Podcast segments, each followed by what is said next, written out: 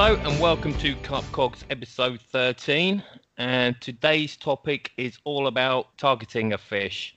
We have a brilliant guest on today to talk about this subject. He was the former editor of Advanced Carp Fishing. He has caught six fifties in twelve months, which is incredible.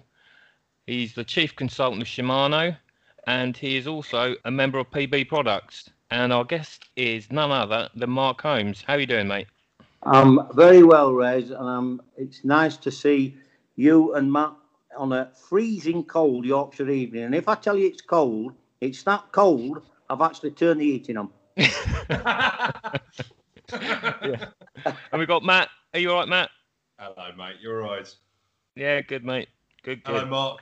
How are you doing, pal? I'm fine, mate. Nice to meet you again. Oh, mate, it's good to see you. I'm really looking forward to this. After a read, like we were just talking about before we came air, on air, just uh, after a read dour week at work, mate, I've been looking forward to having a chat with you and Rez. This is uh, the highlight of my week. Yeah, it's a great honour to have you on, Mark. What we usually do with every guest, we just ask them how they got into their fishing, what really drove them into carp fishing, what kicked it off for you. Yeah, yeah. To be fair, um, I heard my good mate Adam on the last one that you did, and he was yep. very intuitive with what he said about how most people start. Most people start with a father or a granddad or an mm. uncle or whatever, and I was the same. I was, um, let me get it right, I was ten years old, and my father took me to the River Calder at Elland, which is in, uh, in Yorkshire, and very much like Peterborough used to have a power station that uh, ran hot water into the Nen in the seventies. Well, the River Calder in, uh, in West Yorkshire had the same. And so the winter fishing was fantastic. And I only caught seven roach.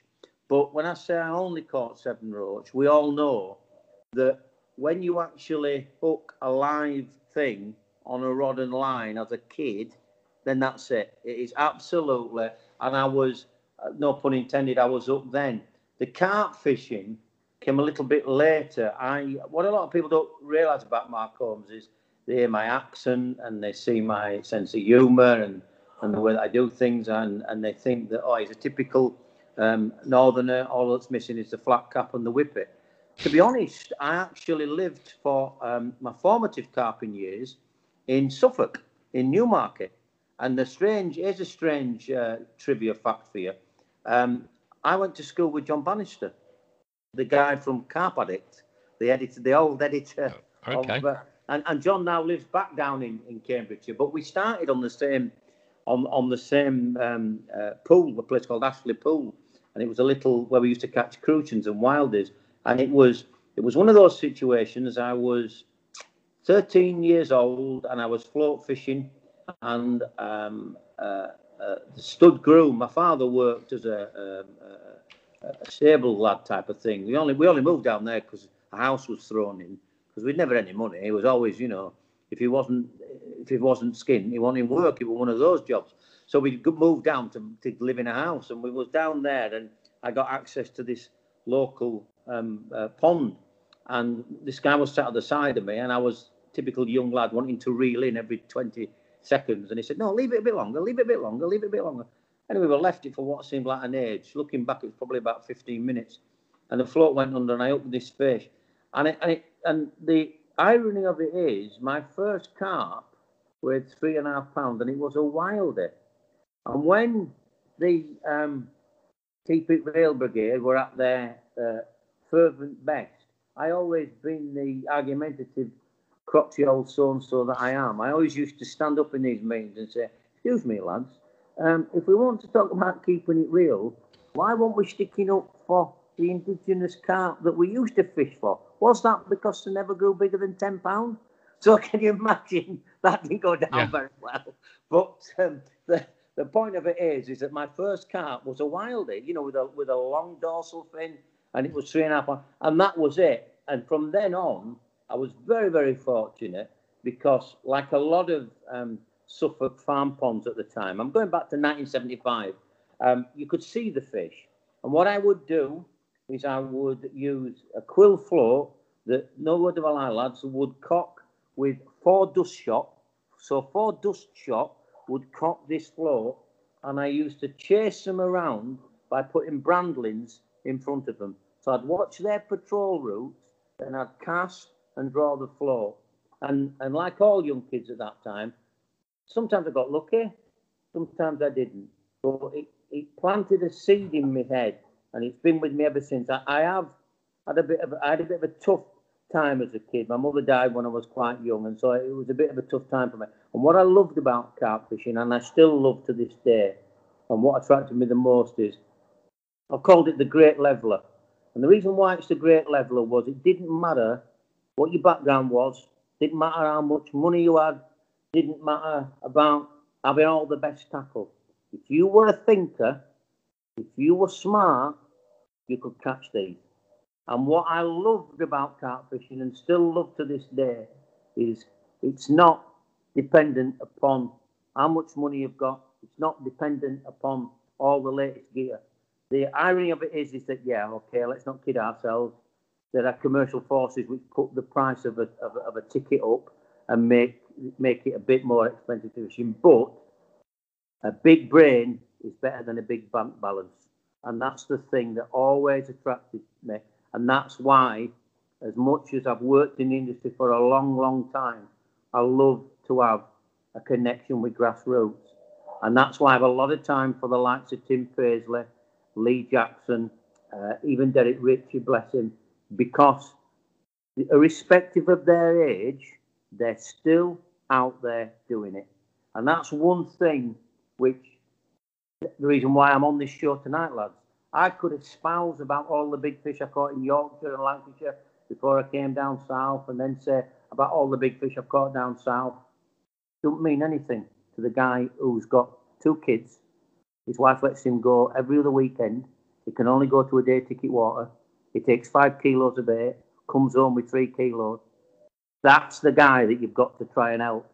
And when a lot of my peers and compatriots say, how can we keep still being relevant, Holmesy, when we're in his late fifties and there's these young kids that are desperate to get on the stage, I always say to them, people don't tune in to Mark Holmes for what he looks like and what he can sell. People tune in to Mark Holmes to see if he can give them some tips that they can use for their own fishing. And that's that's what I call about being relative. And when I'm not relative, lads, I won't be booed off the stage. I'll walk off to the applause. Yes, well said, mate. So what type of tackle were you using back in the day, back in the uh, mid-seventies? Well, I had an Intrepid Black Prince, which was, it, its bail arm was literally a coat hanger. So there were no roller on it. It was just a, a, a coat hanger. And I'd, um, uh, I'm not that old. It wasn't a split cane rod. It was um, it was a solid fiberglass rod. I'll, I tell you, when you, when you, I looked like Popeye. It was that heavy. It, um, it was a solid fiberglass one, and it was white with red whippings on. And um, I look back now, and I look back at my time when I used to matte black everything in the in the early eighties, and it's a wonder we ever caught out, lads. Not joking. When people talk about the cost of fishing tackle now, when they talk about the terminal tackle, when they talk about the bait, it is absolutely superb. If I think back about the rubbish. I'll tell you a little story now, and this isn't a joke, this is true. My mate in the eighties, I used to make a paste that we used to call a special in them days, and it was kitty cat, and I used to put ground bread and breadcrumbs and make it into a paste. Your hook would go in the middle of a ball, and only that would be cast out.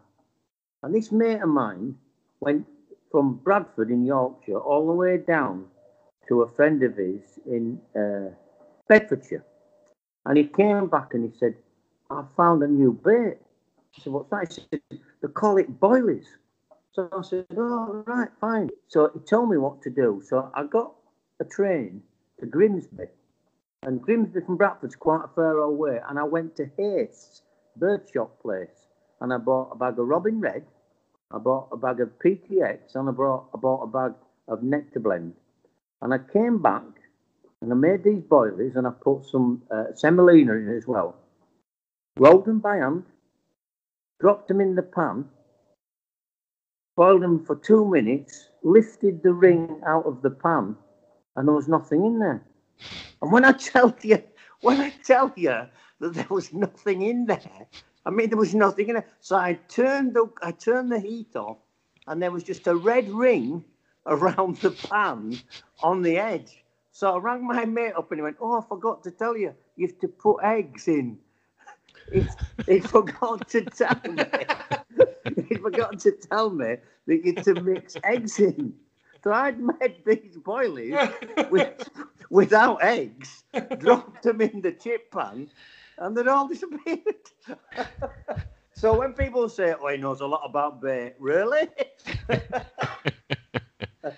Brilliant. It was the first bait bait solution or bait glug. Yeah, that bait. Don't don't tell me about it. Yeah. That's a great insight to your early days. Thanks for that. Where are you fishing now, mate? Yeah, to be fair, I um, one of the problems that I do suffer from, and everybody suffers from it, um, when you when, when you start to get stuck into them and you get a reputation. Let me tell you, without overstating it, when you get a reputation for being able to catch them, and I come from the school where the the most important thing to catching big fish, big carp, is two things: time and access. You two lads are working. I've done my stint of work. So when I'm there on a Tuesday, Wednesday, boring them out, you're sat grafting for a living. I might get lucky. You've no chance. So if I then ring you up, I never forget, I worked in an office in Bradford when I was seventeen, uh, a mill in a, as, a, as, a, as a clerk, administrative clerk. And this friend of mine caught, um, we used to fish this reservoir in, in Yorkshire. And if you caught six fish in a year, you were doing really well. And he rang me up on a Thursday afternoon at two o'clock in the afternoon and asked if I could come down and photograph. He'd caught four. And I was seventeen and he was nineteen on the dole. And I remember as I put the phone down saying, "I can't get there till six o'clock to finish work at five o'clock. I remember even then thinking, well, how does that work? I'm here working my tripe out. Mm. And there's him on the dole catching four fish that would take me a year to do. So that pre-ramble, it's the same these days, lads. So what I would say to all the guys that are out there listening, uh, and my mate Frankie Warwick mentioned it soon, there are certain lads in this industry who catch so many big fish that if you try to compete or, or judge your results against theirs, you'll just get disillusioned. So all I would say to people is what I'm going to tell them now is when you look at your own fishing, put an enormous pair of blinkers on. Don't look to your left and don't look to your right. Just concentrate on your own fishing. And when I adopted that attitude, then my results started to go through the roof. But here's the problem. I would love to fish the likes of Grenville, but I can't get a ticket. And when I say I can't get a ticket, it's because somebody somewhere said, "Oh, you don't want him, or no, you don't want that, I don't want that." And I always... I, You know, to begin with, I'm like, "Oh, that's not good. I wish I could get here. I wish I could get there." But as you become more proficient and as you, your name gets known, sometimes it works against you. And I always remember this. Um, Terry Earl used to ask me if I could get him sorted for a ticket on the caravan park at Maxey in Cambridge. "Have a word with Mister Carson. Have a word. Can, can you get us in? Can you get us in? Can you get?" And I remember taking him to one side at one of the shows, and I said, "Terry, why would I want to put you on a lake where there's one big fish that I want to catch until I've caught it? What what what reason, what possible reason would there be for me to do that?" And he looked at me and he went, "Yeah, you're right, Mark, you're right." But, um, and, and so to answer your question, I'm on two syndicates. I'm on, I run a, a club in Yorkshire, which is the fourth biggest in the country, Bradford number one. We've got lots of waters on there. So I'm, I'm basically in between waters. The the two syndicates that I'm on, I've, I've, I've caught the big ones from there. Um, uh, and I know it sounds daft, because we're talking about campaign fishing and we're talking about target fishing. Once you've caught Tom, Dick or Harry, then you do um, lose a little bit of your drive. I don't care what anybody says. I um, and here's a little one for you. I fished for that caravan park Linear at Maxey, and everybody said how hard it was to catch, and, and you know, and, and best looking fish in the country, and blah blah blah. And I caught it on a, uh, a Tuesday afternoon and a Friday morning, as I was packing up. So I caught it twice in a week. And the second time that I caught it, I was very sad because I realised there were lads on there that are still on there that had never got anywhere near it. And I and I still believe this. That last time I caught it, I took that bite away from someone else. And I know it sounds daft. Waters which have just one big fish in, or maybe two big fish in, it's the law of diminishing returns. If you don't catch it, every fish you lose is that fish. When you're not there, you're thinking someone else is going to catch it. Um, so it, it can be um, a little bit like having to hit the bullseye off every dart. And the problem with that is nobody can do that. Fortunately, big fish are now becoming shoal fish. So if you look at the likes of Home Fen, if you look at the likes of Grenville, to a lesser extent, if you look at Bluebell's complex and stuff, you've got forty pound fish that are in these lakes now that have, you know, a dozen, maybe twenty more of forty pound fish around. And that, as we'll come on to when we talk about tactics, lads, that's a game changer.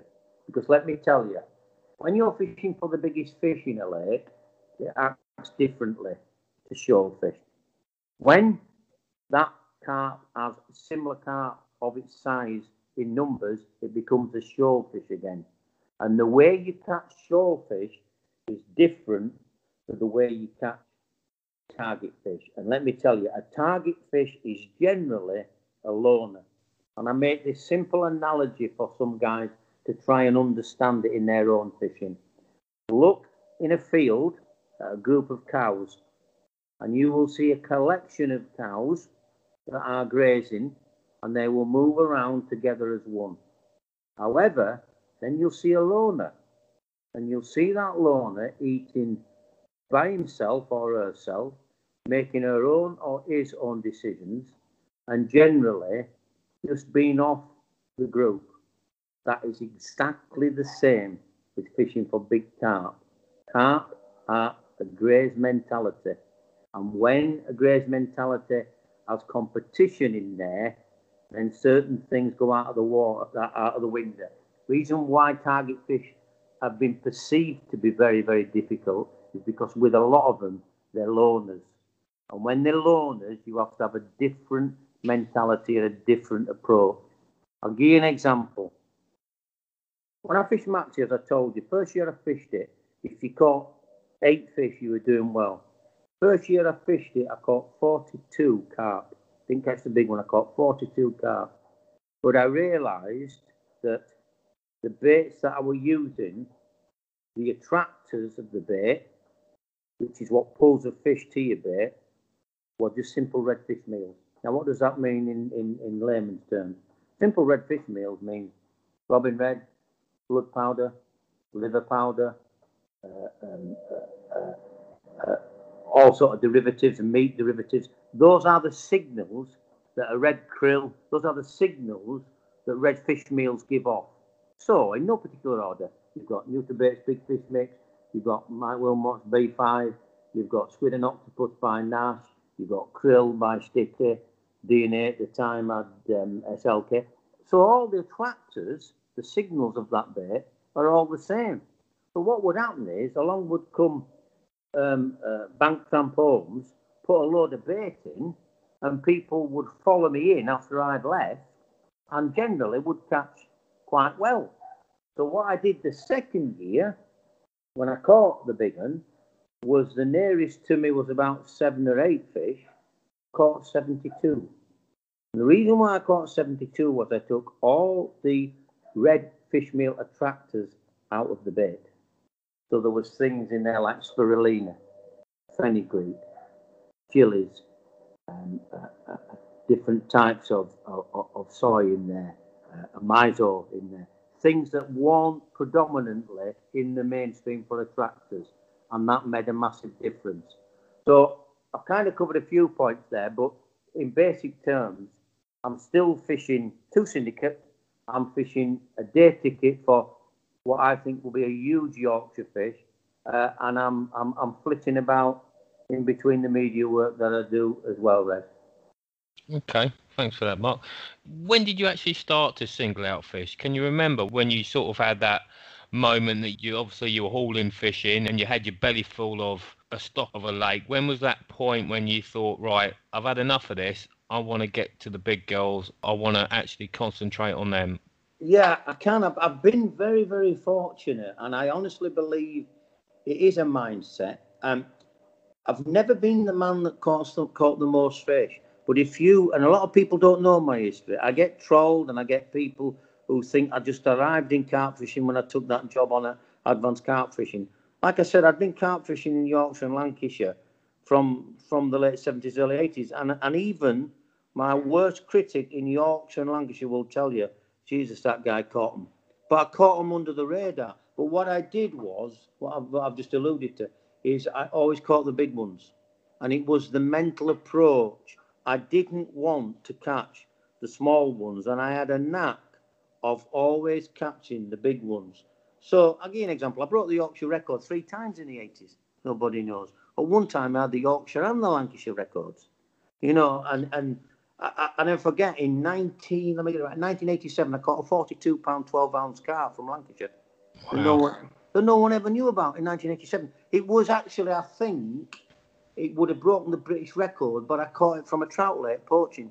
And I'll never forget, bless him, I only, wow. showed, I only showed the picture, um, uh, I think about three years ago, when, bless him, David Simpson was the guy, the bailiff. He died. And when David... Um, Uh, saw it and took a picture for me and weighed it and, and caught me poaching. He told me, he said, you've got to promise me that you never breathe a word of this, because you know what the people are like with you. They'll absolutely crucify you and I could lose my job. And and I, I told David, I said, I'll promise you, David, I'll never tell anybody. Well, bless him. I went to see him just before he passed away. We're getting on. And he said to me, he said, I take it when I'm no longer here, you, people might be seeing a photo. And I promised him, I said, well, I'll tell you what I'll do, David. I said, I'll show it only in my shows and I'll show it in my book. I said, I won't, you know, show it to the weeklies or do a magazine article or things like that. And when I showed it at uh, the first show that I did, I think it was a show down in the Midlands, people's bottom jaw were dropping open. And, and, and, and so I've, I've been able to be under the radar. And the only reason why I came from out of under the radar was because in two thousand four, I got a job in the industry, and you know what I mean? At the end of the day, if you're editor of Advanced Carp Fishing, you have to be someone that's been there, done that. Otherwise, people think you're just a jobbing journalist. And that's why I fell out with the group editor at D H P, because he told me very early on, he said, you're a journalist first and a carp angler second. I said, well, you might be, mate. I said, doing your total carp. I said, but I ain't. I said, I'm a carp angler first and a journalist second. And that never sat well with him. But that, you know, I, you know, I, the testimony of time has proved that I was right. And I, mm-hmm. and I coined a phrase recently about being a lifer. And you two lads are classic examples. You are lifers. What a lifer is, is a guy who, because of life getting in the way, probably doesn't have the time to put as much into carp fishing, on the bank, fishing, catching, but he will be thinking about carp fishing. He would be wishing he was going. And when your kids are grown up and when your lives are a bit slower, then you'll be able to put more time in. That's a carp lifer. He's not a guy who just comes in for four or five years, catches all the big ones, and then suddenly takes up match fishing. No, no, no, no. I'm a carp lifer. I will be doing this dreadful sport until the day I die. And when I was running my own successful business, I didn't have the time. And when I was bringing up my three kids with my lovely wife, didn't have the time to put into it that I have now. But I tell you what, lads, the kids would laugh when we'd come out of the house and they'd go, don't tell us, Dad, great fishing weather. You know, I, I just used to I just used to walk out of the house. And if, if there was a new front coming in out of the rain, my wife and my children could tell you. They've never carp fished at all, but they could all tell you. You know, I had pressures dropped, Dad. You know, you overcast. Exactly. Oh, all the time, all the time. It. And it's within us all, lads, that lifer. And I think that's what carp fishing can do more than any other pastime. Yes, it's moved on now, and it's there's, there's commercialism in it, and it is an industry.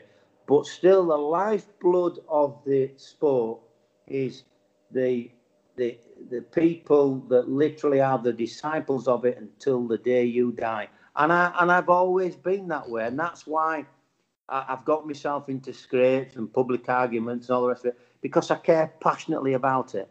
And as I've got older, I've tried to dull down my own achievements and catches in it and concentrate on being a a nice guy, but more importantly, having an affinity with grassroots to help them to catch more. Because I know one thing, lads, how many times do you think something's really difficult in the fishing game and you catch your target fish and it's you for it and everything, but you stare down and you think, well, that wasn't as hard as I thought.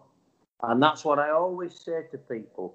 Yes, like in life, some people are a little bit better and, and some people are a little bit worse than others. But at the end of the day, in this game, it's as hard or as easy as you want. And people say to me, why do you go to all that trouble, Holmes, to tinker about with baits and to and, and, and to try new tactics and all the rest of it? It's the buzz that I get from that that keeps me going. If I had to go catch another forty pounder, fifty pounder, it wouldn't mean the same. I mean, look, right, let's get some scores on the doors. Since two thousand six, I've had twenty-five different U K fifty pounders. That is incredible, isn't it? Oh, that's not bad, mate. And, and, and you know, yeah. I've, I've never even, I've never even walked. I've never even walked on home fen. I've never cast a line out on home fen. I've never yeah. cast a line out on Grenville. You know, and all and all these trolls can say, "Oh, it's this, this." Let me tell you. Let me tell you. Let's get some of these lads up to Yorkshire. I, I said recently, I, I caught a fifty-pound, thirteen-ounce Yorkshire common this year from a, a, a forty-acre day ticket lake. And after I caught it and I sat back having a cup of tea, the magnitude of what I did hit me. And, I, and I'll be honest, lads, I, I, I, I cried with tears running down my face because I'd known about this fish when it was eighteen pounds when Simon Crowe caught it. And, and I thought to myself, I thought, what an achievement, what an absolute achievement. And, and, and what I love about it is, like I said right at the beginning of this interview, this game still has the ability to transcend my age, my decrepit body, my life experiences, and take me back to the guy that caught that three and a half pounder. And, yes. and, and listen, lads, I've had all the baubles in life. I've been all over the world. I've had a bob or two in my, in my back pocket and everything. But nothing, nothing has the ability to reduce me to euphoria than carp fishing. Nothing. Mm.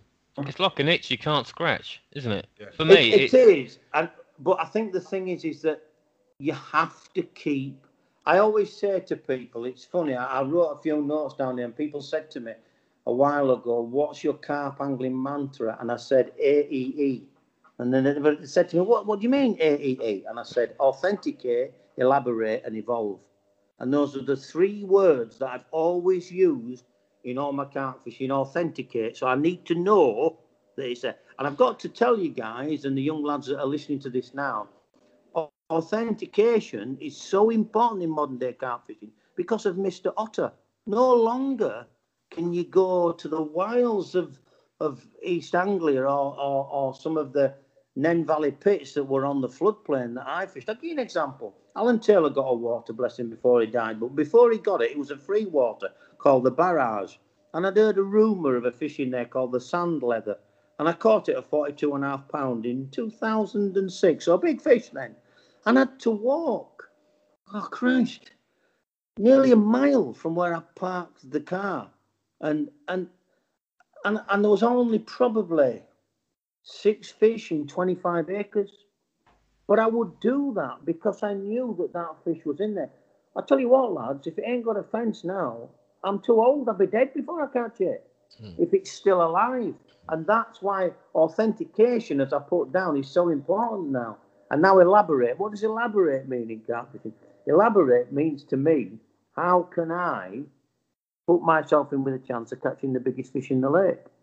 And that has to be an elaboration on the tactics that have caught it in the past.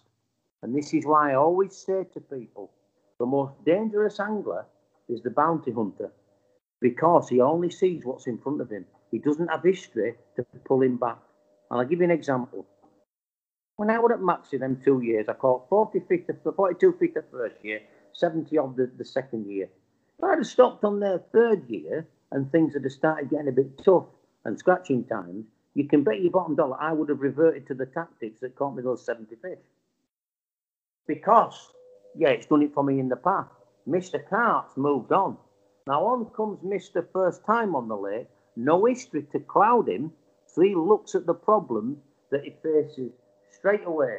So, your bounty hunter and the guy that doesn't stop on a lake long should be the guy that is doing well on every single water, because he's not got history to work against him. So when I put elaborate, what I basically mean by that is you have to look at the tactics that have caught Mister Target Fish in the past and think of a different way of doing it. And then evolve is simply making sure that if you don't catch Mister Target Fish in your first year, you have to keep evolving to get him. Now, let me tell you, I put up a picture, I don't know if you lads saw it, um, on Sunday, of a forty-six pound common that I caught last year that had an underslung mouth. Waterfish. If you get a chance, look on my Facebook page, and I'm in the water and I'm holding it. Black as yard, massive male carp. And I'd been trying to catch that fish for five years, and then I caught it in consecutive weeks. And the one thing that I, I caught it one week, and I, went, I always fish Monday night, Tuesday night, Wednesday night, and I caught it on the Tuesday, and I went the following week, and I caught it on the Monday. So I caught it twice within a week. And the one thing that I always say about it, people used to say to me, oh, surely you're disappointed.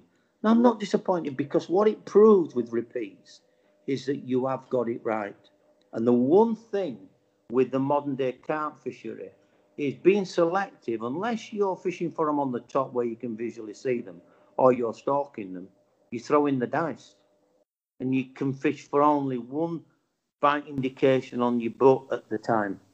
Can't, you, you can't pick them out. So, so when I caught it the second time, I realised what had happened was I'd found the key to catch it last week, and all I was doing was repeating the key, and it was falling for the same trick again. Wow. So I basically had to move away from that particular spot and use different tactics, so I didn't want to catch it again. Mark, when you did the repeat capture, yeah, was that same spot, same rig, same bait? Yeah. Fantastic. So and this is the thing. Properly well, crack the code. Yeah. The th the carp are animals that are two types, wild or preconditioned. And as much as boring old farts like me will read the Walker days and the Jack Hilton days and love to go back there when they were wild, let me tell you something about fishing for wild carp. They are harder than preconditioned carp. And I'll tell you for why. When you fish for wild carp, you have to school them and wean them onto your baits, because they have got big by not needing anglers' baits. So when people talk about the old days of pre-baiting, some people have forgot.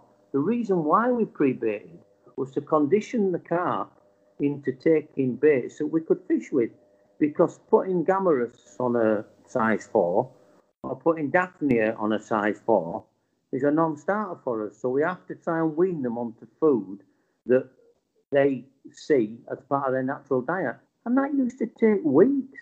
Now, of course, we've got preconditioned carp that are taking a piece of bleeding plastic twelve foot off the bottom, because there's that many anglers, there's that many anglers there out doing it. And so when people talk about, Holmes, I like, I, I want a water that's got big fish in and it's nice and quiet. I always said to them, be careful what you wish for. You know, it's all right saying nice and quiet, but as I'm getting older and a little bit more lucid with some of my memory articles, I realise that sometimes you need Mister Numpty, you need Mister Busy Lake to keep them moving about. I fished, I'll never forget, I fished um, uh, Chad Lakes in Gloucestershire uh, when Terry Earl was fishing for Black Eye, and, and Dave Moore was fishing for it, and I was fishing it at the same time. And I've already mentioned him um, uh, earlier tonight. Alan Taylor was on there as well, so there were some good guys on there. And Black Eye was a decent fish then. He was about, I don't know, fifty-two pounds and that. Anyway, I'll cut a long story short.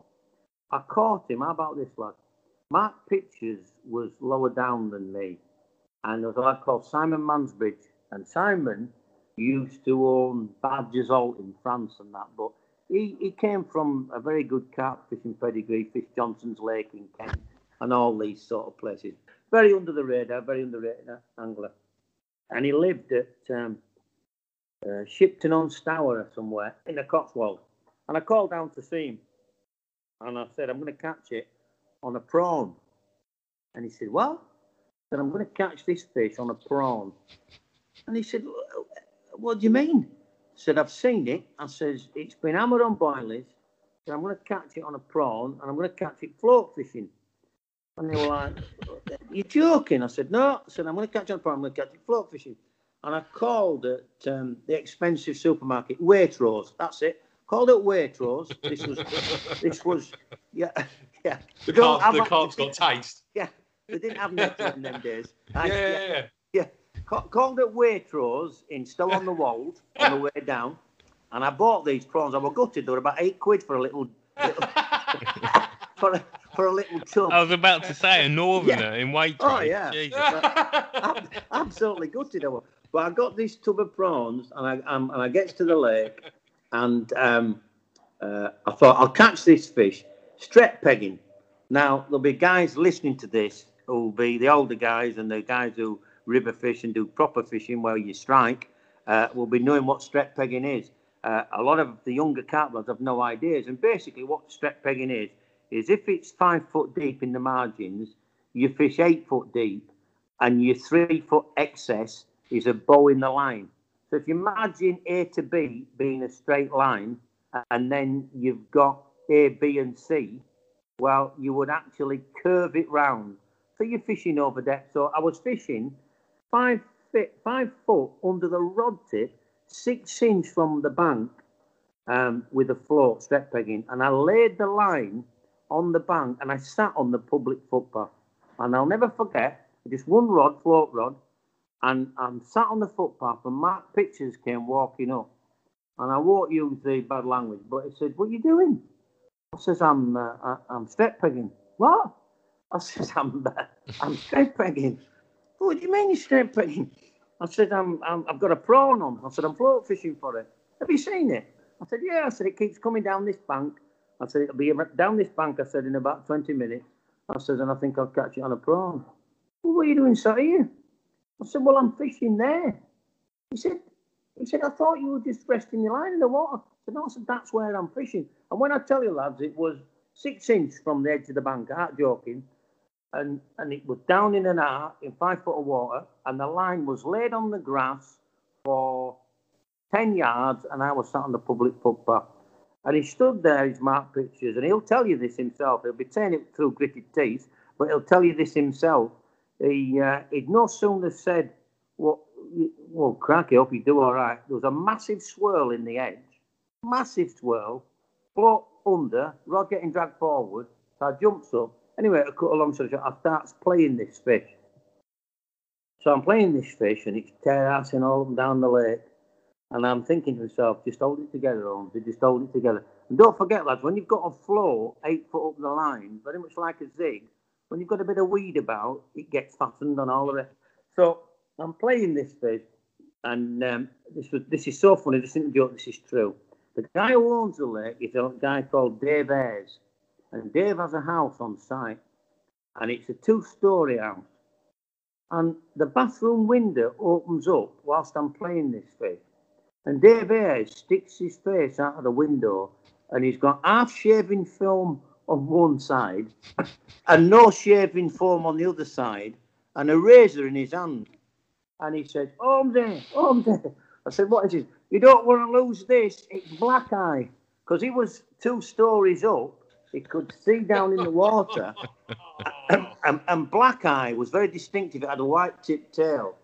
And I'm playing this fish. And anyway, I cut a long story short, we netted it. And even to this day, lads, I still think it's the biggest U K carp ever caught on a float, and that was fifty-two pounds six ounce.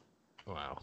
two thousand ten. Oh. On prawn, I think it's the biggest fish ever caught on prawn. I would yeah, imagine. on on a on a prawn, lads. Yeah, it was. It was strange because Angling Times did, uh, I think it was, I think it still was Steve Fitzpatrick. No, it might have been Richard Lee. I think it was Richard Lee who was the Angling Times editor at the time.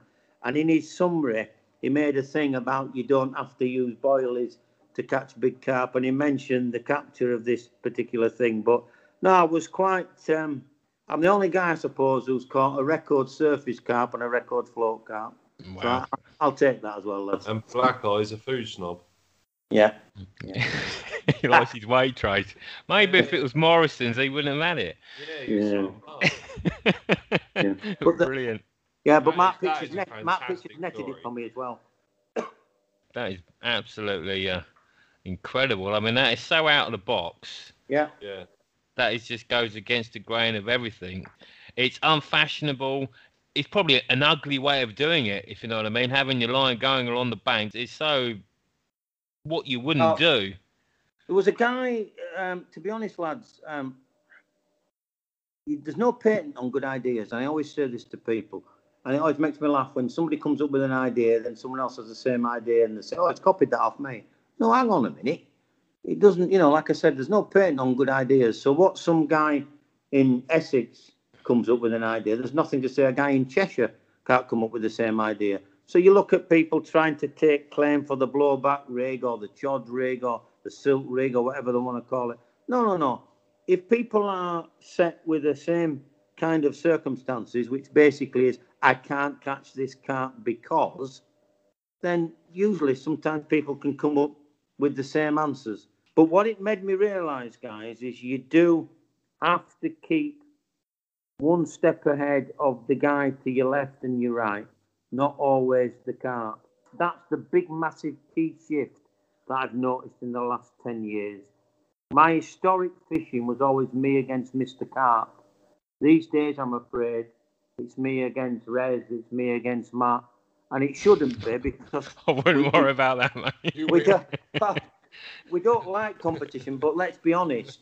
When I came up with the, um, the salt trick and various things that I do, it was basically based around a linear type of situation. You know, people talk about moving on to showing fish and locating fish. Well, let me tell you, how the hell can you do that down at Linear when every bleeding swim's taken? If a fish nuts out on the north bank and you're on the south bank and there's no more swims, what are you going to do? So you've got to try and think of a way of bringing the fish to you rather than trying to catch the fish. And I think, without overstating it, to get back to the theme of campaign anglers, what you've got to be is you've got to be single-minded, but you have to be adaptable. And you've got to know your limitations. And I'll tell you what my limitations are, guys. I can't walk one hundred twenty yards, let alone cast one hundred twenty yards. So any water where, you know, they've got to give it the big end and all the rest of it, oh, no, forget about that. But I do, um, I do get a little bit of a kick out of catching them close in, because I think the, the old ideals about stealth sometimes can be forgotten. And when I talk about that capture of Black Eye, and yeah, I've become quite proficient at catching him on a float. But I tell you what, if I'm ever half as good as someone like John Offengartner or Len Gurd at float fishing, I'll tell you a little story about Len Gurd, which will make you laugh. I shouldn't have told you his name, but here goes. When I was in my early twenties, I wanted to catch a real big fish, a thirty pounder. And I went to um, Duncan Kay's fishery, known as the Mid-North Ants fishery in the late eighties and early nineties, before Kevin Maddox got it and ruined it with, with his wrong fish.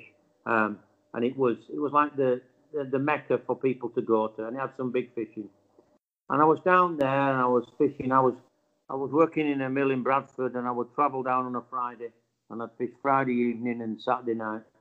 And I, the usual carry on, set up the camp, get some bait out, sit back, three rods.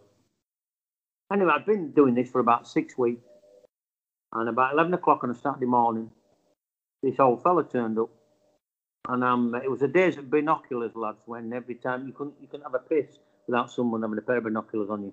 And uh, so I see this old guy. He turns up, eleven o'clock in the morning. He's got one rod, got a landing net wrapped round with the, with the, with the net. He's got a bag over his shoulder. And... Um, walked round the lake, opposite me. Alan Taylor, who stood at the side of me, And I said, pardon my language, I said, who's this silly old bastard? So he looked at me, Alan Taylor. He said, you are? I said, who's this silly old sod turning up at eleven o'clock? And I never forget, Alan Taylor looked at me and went, you ought to actually watch that silly old sod. You might learn something. And sodded off out of the swim. So I thought, oh, what's up with him? So anyway, so I'm sat there watching this guy on the other bank. Anyway, it sets up. Been fishing about twenty minutes. Sees him stand up. I get my binoculars on him. Rod's arched over. Load of swirls in the margin. He's got one on. I'm like, shit, he's got one. I'm watching him. Anyway, next this fish. Got me, got me bins out watching it. Well, that's a decent fish. Anyway, I seize him, weighs it in the net, just puts it back, no photograph, just puts it back, tackles his rod down, tackles his landing net, gets his bag, walks back to the car park, gets in his car, goes home.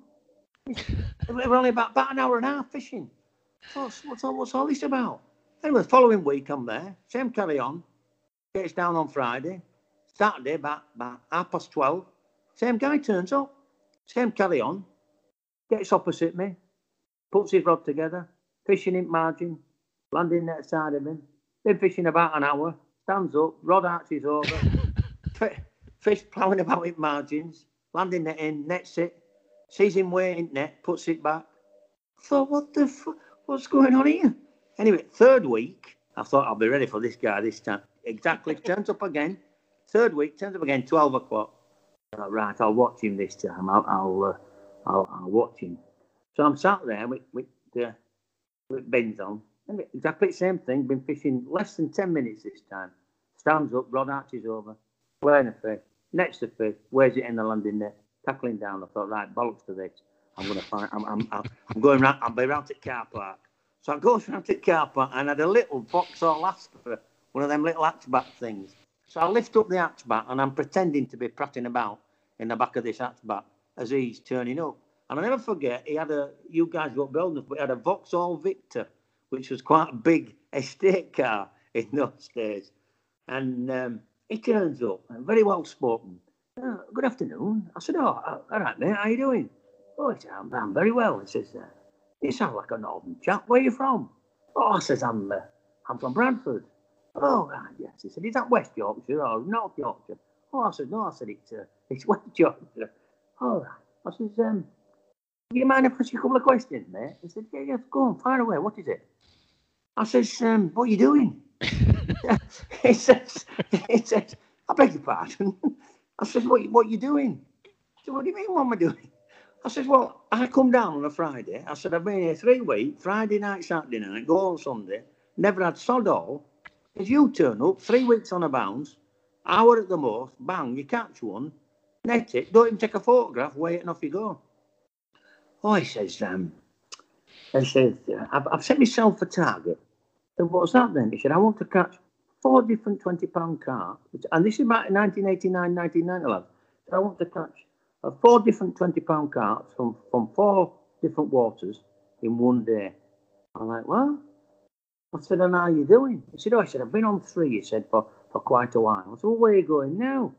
Yeah, I'm going down to Vauxhall A C, he said. It's a, it's a water club that I run uh, lower down the valley. I'm like, all right, fine, fair enough. I said, all right. He says, anyway, so what's your name? I said, Mark. Well, what's your last name? He said, Holmes. Right. He said, my name's Len Gurd. I said, oh, I'm very pleased to meet you, Len. He says, can I give you a little bit of advice, though? What's that? He says, uh, next time you say silly old sod, just remember that voices travel further across water than they do across air. He said, and when you actually say that, maybe this silly old sod might teach you a thing or two. And I was like, I was like oh, oh and, and let me tell you, and let me tell you, something, let me tell you something about Len Gurd. Len Gurd, bless him, is no longer with us. This was before he got Linear, and I, and we're talking about nineteen eighty-nine. So I would have been what, twenty-seven years old. Um, uh, I, I started to work in the magazines for D H P on Total Carp and Advanced Carp in two thousand four. So let's, so we go in a time machine. So we're talking about fifteen years later. They did um, uh, uh, an awards dinner where the best day ticket fishing, all that, and Linear won it. and Roy Parsons and Len Gurd turned up. And Len was always turned out superbly in a suit and a shirt and tie. And this was the magnitude of the guy. Not seen me for fifteen years. And when he walked into the pub, he made a beeline to me straight away, held his hand out and went, "How are you doing, young man?" And that's what an absolute gentleman he was. And when people tell me who is the best carp angler I've ever seen, without any shadow of a doubt, Len Gurd. What an angler. And he said to me, "Are you a hunter or a trapper?" And I've always remembered that statement. And I said, "I don't understand." He said, "Do you go looking for them? Or do you dig a hole in the jungle, put the bait in and lay the sticks down?" And that's a very important point. And some of the best anglers that I have come across in the magazine game and in the trade and my peers are the guys who are hunters rather than trappers. The only difference is the hunter mentality these days makes you very, very selfish. And unfortunately, if you're not careful, when you're single-minded, you can come across as a bit of an arsehole because you, you prepared. All of the big fish guys that I've fished with all have one thing in common. They would slit your throat to get to the big fish before them. And that's just the nature of of Matt and Rez. That's just the nature yeah. of, of the big fish games. They are that single-minded. Yeah, people go, they go, some even get divorced, don't they, over it? They do. They do, mate. Yeah. They do. You know, and as I've got older, I've just, I'd like to be known as a, a as a nice, friendly guy rather than an arsehole who caught a load of big fish. Mm. Mm. You know? What we'll do, we'll do our feature, our Noddy Nightmares feature, where I ask you for a carp fishing fail. So if you can give me a carp fishing fail at some point in your illustrious career as an angler. Noddy Nightmares! It's funny because we're talking about campaign fishing. I have always been able to catch my target fish, with the exception of one. And I still have a ticket for the place, Deepin's One, in Baston. And I've had a ticket since two thousand four. And there was a carp in there that was, I saw it grow from a, low, a high twenty to mid-thirties. And I'll never forget, bless him, he's no longer with us, he died, John Patterson. But John Patterson, I, I used to know from Wellington Country Park. And John was plugged into the grapevine. And I'll never forget, he rang me up one time. He said, "Holmes," he said, "that water, you've got a ticket." He said, "It's just on a forty-four pound carp." And I'm like, "What?" He said, "It's on a forty-four pound carp." I said, "Who's caught that?" He said, "Alex White." And Alex White, funny enough, was the guy who held the record with that fish, that bloated fish from um, uh, the mid-Northland fishery for a while. He said, "Yeah," he said, "Alex had it on forty-four pounds. And then suddenly, a guy called Kevin Gricks, a lad from um, oh, Bury Saint Edmunds way, he caught it at fifteen ounces. And this would have been about two thousand and, get it right, Holmes, two thousand twelve. So, and I kept buying this ticket and kept buying this ticket because the guy who owned it, he had a system then where you paid the price of the ticket, and if you kept in the syndicate, you always paid that same price. So if you paid three hundred quid for a ticket, even if Mister Newby had to pay one thousand pounds, you always paid three hundred quid. So as the fish were growing, it was one of them that I, I, I dared not buy, even though I wasn't fishing it. So I don't fish it for years and years, and I'll never forget. I walked round it. I caught this caravan park linear, like I said, twice in a week, and it's not far from there. And I walked round this lake, and I thought, yeah, eight weeks, I'll have them all. Eight weeks in, I'd had one run, a twenty pounder.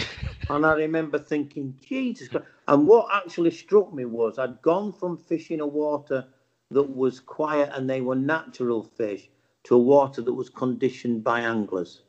And so I decided that I would stick at catching, trying to catch this common. And if I tell you that I caught every single fish, and I mean every single fish in the lake, you know, I had my second sixty out of there.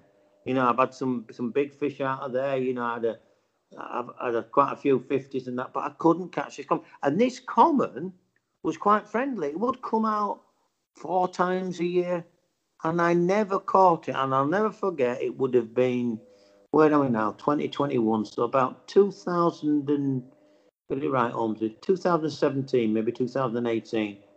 I'm sat fishing on the end of a southwesterly on the point, and this guy was fishing in the next swim to me, lovely lad, called Sam Swain, said, um, Holmes, and he said, you got a minute? I said, yeah, no problem what's up. He said, there's a fish in, in the reeds, I can't get to it, it's died. And um, gets the chesties on and it goes out. And you know when you see, well, I don't think people have the experience, you know when you see the biggest fish in the lake or your target fish is dead, and you kind of, it's a little bit like Bullseye when they wheel the speedboat out and he's lost. You know what I mean? It was, uh, it, it is what you could have won. And oh, the way, that's, that's a horrible analogy. And oh. it, had, it had a growth on the side of its face. And, oh. and I thought to myself, I don't believe this. Absolutely, you know, and, I, and and and you know, lads, it was wasn't a hard fish to catch. Like I said, it was quite friendly. But I don't honestly think that I ever put a hook in that fish. And like I said, that is probably, as far as fails go, the only target fish I've ever targeted that I've never caught. Because you won't remember him, but um, years and years ago, there was a guy from Essex, a lovely guy, caught the big ones out of Walthamstow before people latched onto it, and uh, and caught um, Annie out of the Manor and all the rest of it. Young lad called Jim Matthews. And Jim Matthews said to me once, and I, I use this phrase a lot, he says, when I'm fishing for a big fish, Holmes, he said, there's only three things that will happen. I'll die, it'll die, or I'll catch it. And I've always been of that mentality. And, and if when people say to me, oh, he's very innovative, he's Holmes, he's this, is it. No, no, no, no. Let me tell you, if I've only one attribute in carp fishing, it's I don't quit. But when the fish dies, you can't catch it. And so that will probably be my biggest fail, lads, the fact that I didn't catch that fish that I wanted to catch. Oh, you can't win them all, Mark. You can't win them all. You haven't done bad, pal. You caught about fifty million fish more than what I have, that's for sure. Yeah. Oh, brilliant. Right, so we're going to get back on the topic. What sort of bait application would you use? Would it be any different if you're trying to single out a fish? Yeah, it's got to be. I mean, let me tell you this. I get letters all the time, as you lads know, on bait questions, and I've been latterly known as a bait guru and all the rest of it. And I said to people, do the math. If you're fishing a water and your mates are fishing a water and he's seeing the fish and it's not coming out, then you know what the answer is. It's not eating what you're feeding it. And that's how I latched on to fishing dead baits for carp. I fished. So basically what I'm saying to you is you must come up with a food that they eat. And if your conventional tactics aren't tripping it up, then it's simply not eating that.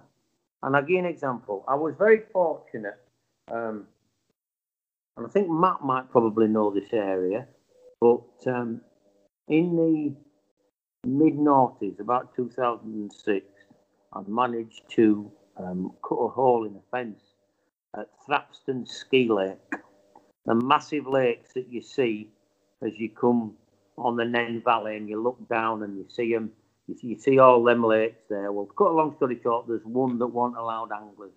And in typical Holmes style, I bunged the security guard a brown envelope, and he would w keep me tackle in his locker, and then I, I would get in through the fence, and he would let me. He would let me have my fish tank. Now, this is what I mean oh, about.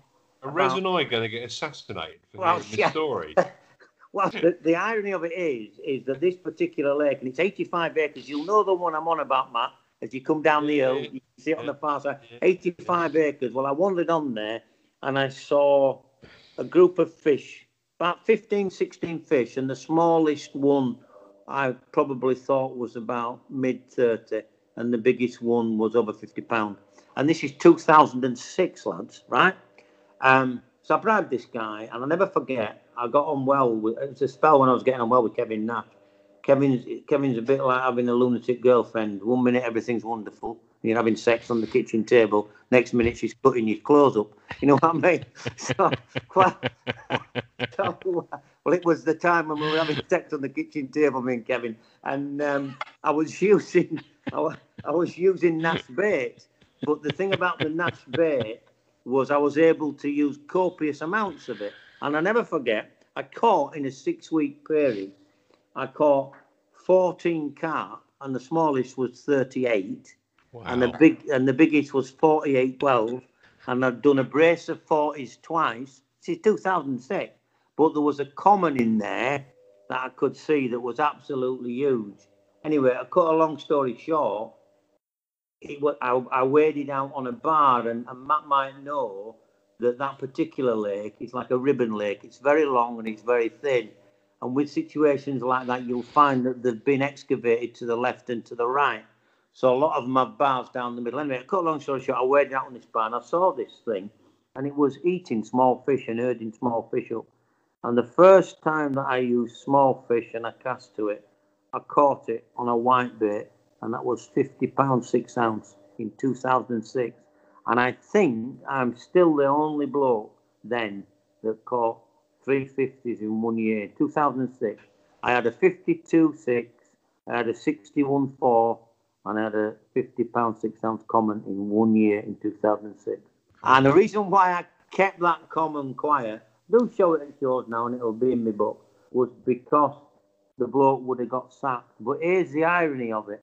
I bunged him a brown envelope to catch these fish. When I went back the following year with the other brown envelope, the greedy bastard wanted twice the amount. So what setup did you have that deadbait on then? Yeah, well, let me tell you about deadbaits. I always say this to people. If you put a deadbait for a carp, you've got to think it is very similar to floater fishing. It's visual. I don't ledger them in the hope that a carp's going to take them. You get people who catch carp by accident on ledgered deadbaits for pike and that. What this system I've devised over the years is um, to catch carp that are feeding and harvesting on small fry.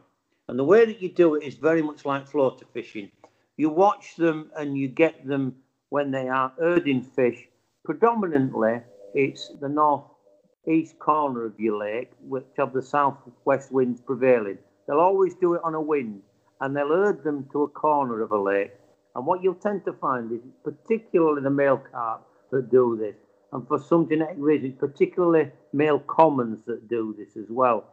And I watched this particular fish feeding on them, and I very quickly realised that what I had to do was very much like people that fly fish.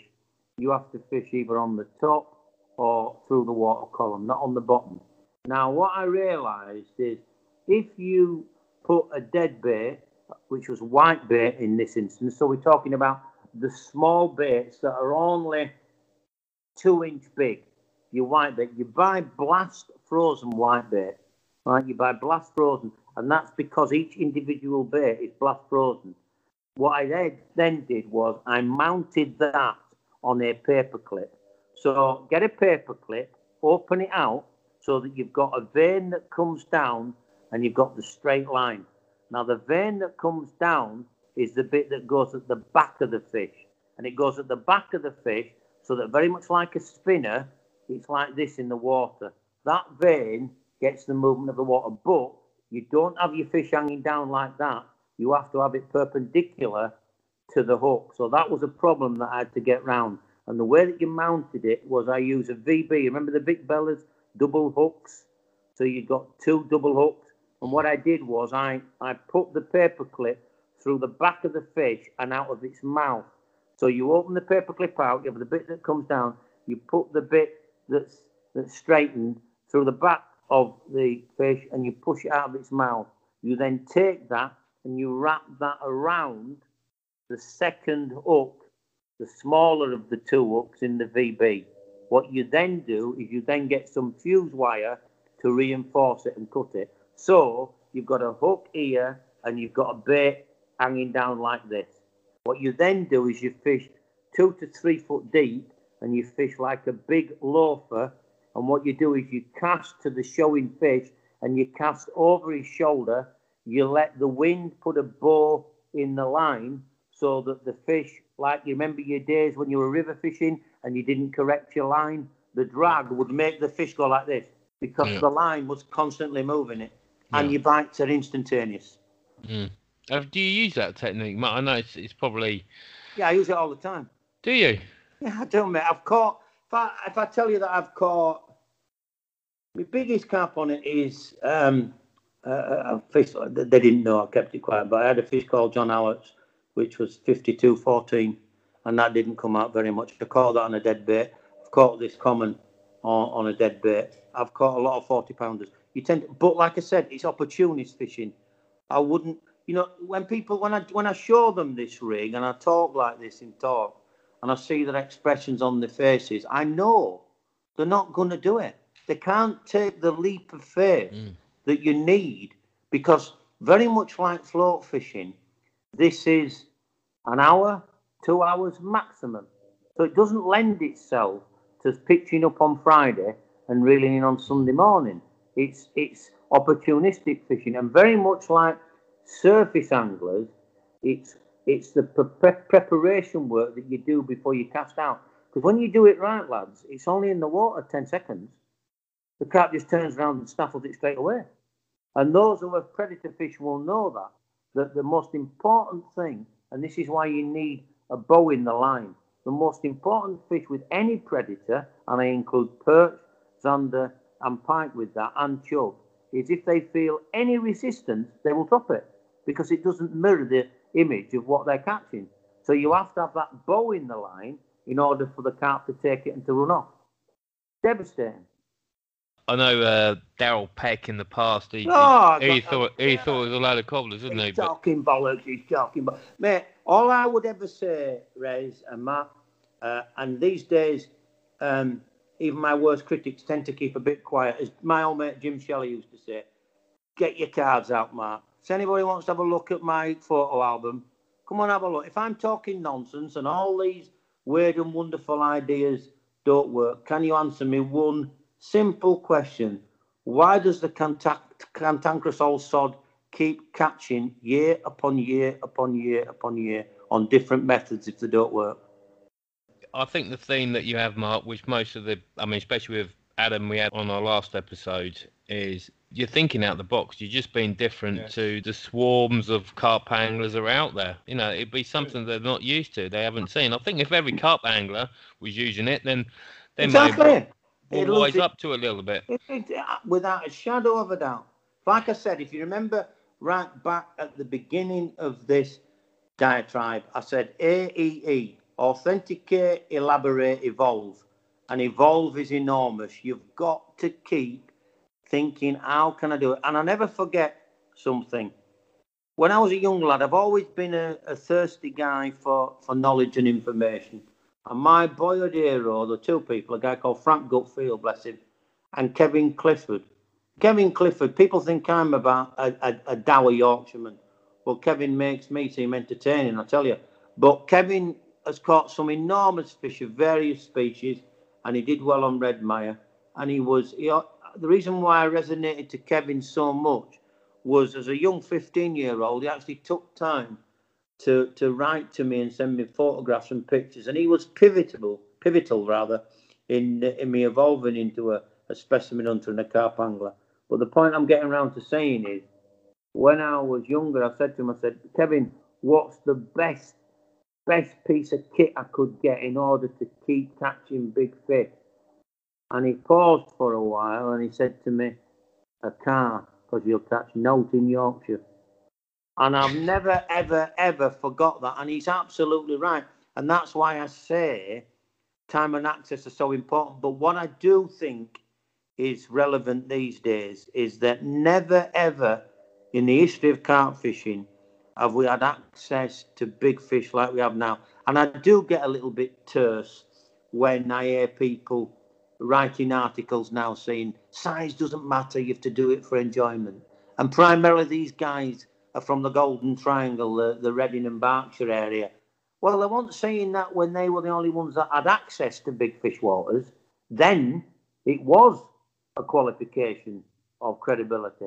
Now, some scrot in Yorkshire, or some scrot in Cheshire, or some scrot in, in Northampton, or where have you, can catch big fish. Suddenly, the heartlands that had these big fish, oh, we're fishing for fun now. Oh, really? Oh, really? They weren't saying that ten years ago. And that's why, to me, carp fishing now is for the masses, without a shadow of a doubt. And we have to embrace that, and we have to try and bring and educate people along to concentrate on, on what I think are the essentials in carp fishing. And that, number one, being nice to your fellow angler and understanding that etiquette is not a word that you can't spell anymore. It's something that's to be practiced. And secondly, to enjoy it for yourself. Yes. And those, and those, and when people say to me, you know, people used to say to me, oh, the trade hates you, Holmesy, but, but grassroots love you. And I just said, what do you mean? They say, yeah, because you give information for free. I don't, I'm not scared of giving information out there anymore. I think that that is the the responsibility of older anglers and guys who've been in it a while. That's their position, to be relative. You know, the days of me on a bed chair, combing my hair, wearing nice kit, and I would have these. I mean, I'd get laughed out of town. You know, it's like, you, you see these old guys who get a bait deal or a sponsorship deal, and they're walking about looking like a Christmas tree. Oh, yeah, sounds like you. You know, all this. What the hell's going on? You know, you've got to try and get old gracefully and get people wanting to listen to what you can say so that they can apply it to their own fishing, lads. That's the yeah. key for people of my yeah. age.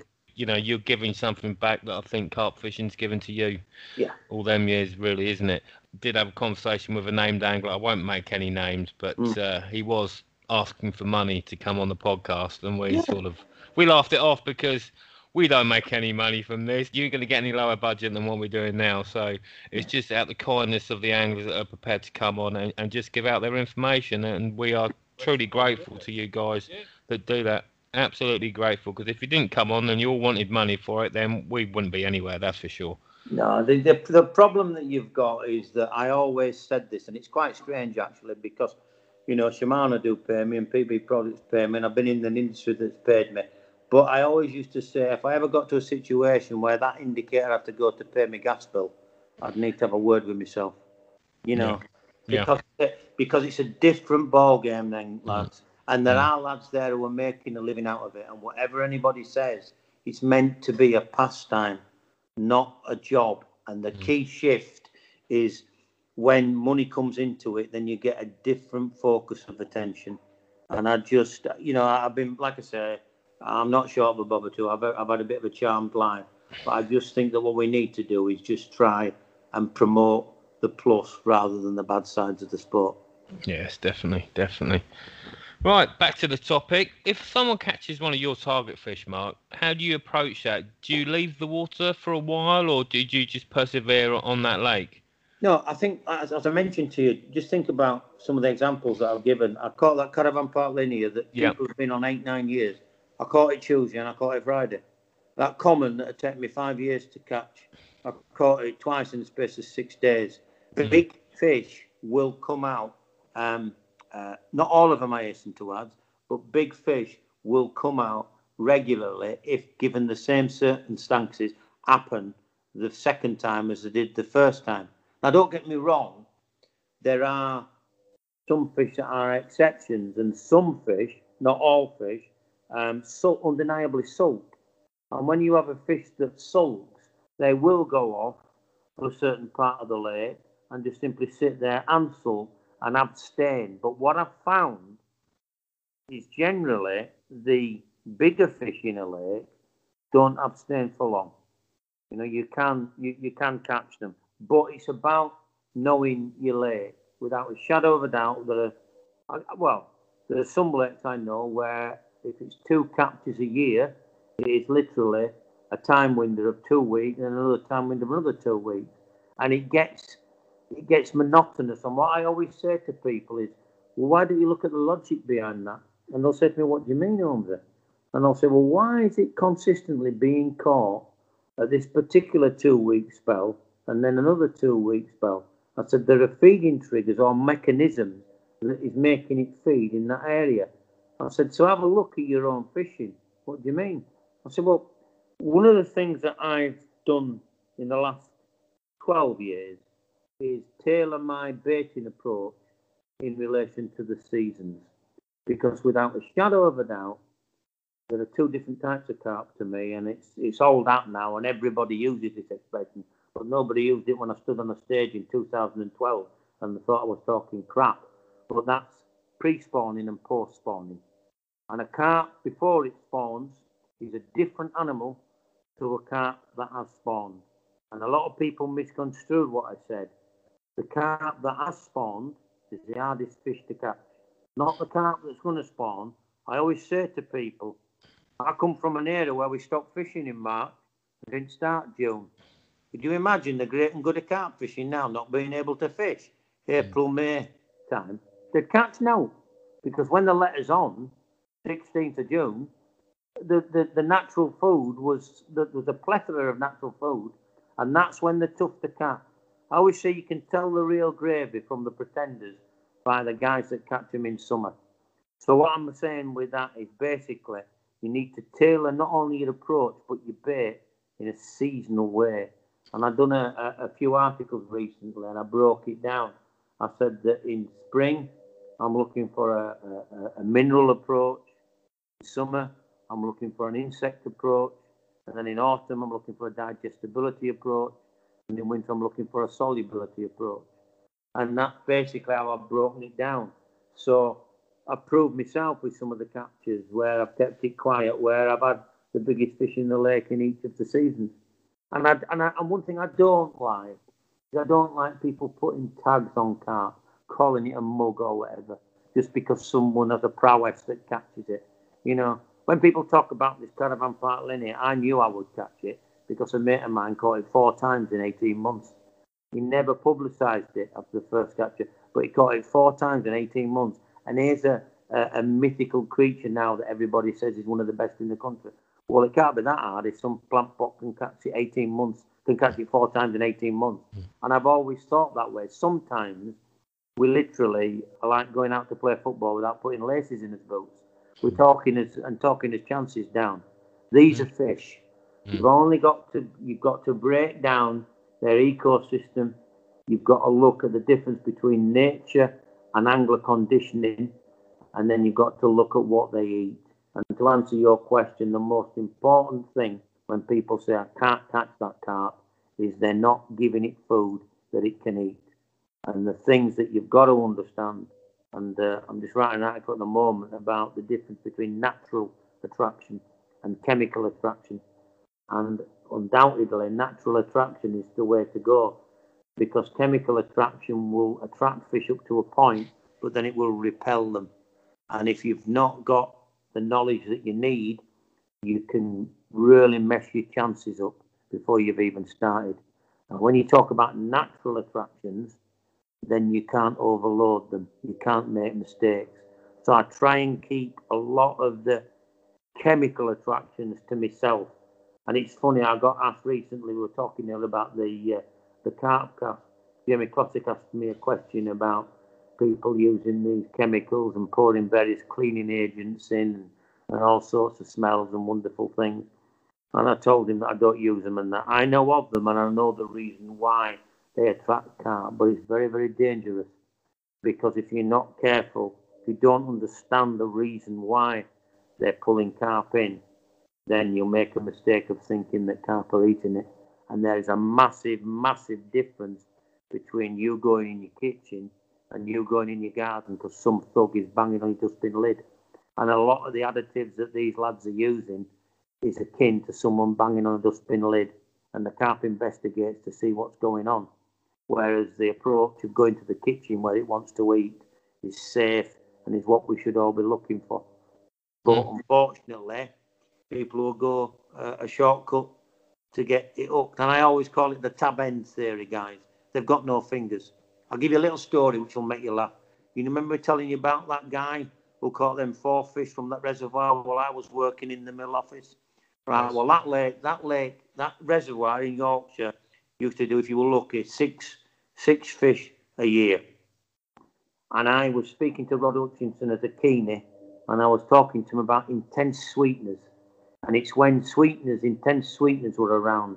And um, you, I, I asked him clearly, we didn't use kilos then, we used to use pounds. And I was making a pound mix. And I said, how much of this intense sweetener should I use, Rod? He said, oh, he says, you only want one milling, Mark. He said, it's really strong. I was like, right, fine, fair enough. Put the phone down. Anyway, Thursday night was bait making night. Me and my mate making baits in my kitchen. I put twenty-five millilitres in. Yes. I know. I'll put, I know. Well, try this. I put twenty-five no words, lads, listen to this. I put twenty-five millilitres in a pound mix. Turns up at the reservoir. We did Friday night and Saturday night. Had six fish. Oh, yes. Six, six fish in one weekend. I've got it. I've, a year and a half later, I never had another run. A year and a half later, I never got another run on that bait, on that lake. And that was because they it pulled them in and they would suck it in and then you get your bite. That's all. I always say to people, the investigation, the tab end theory of them sucking in, they've got no fingers, that constitutes a bite.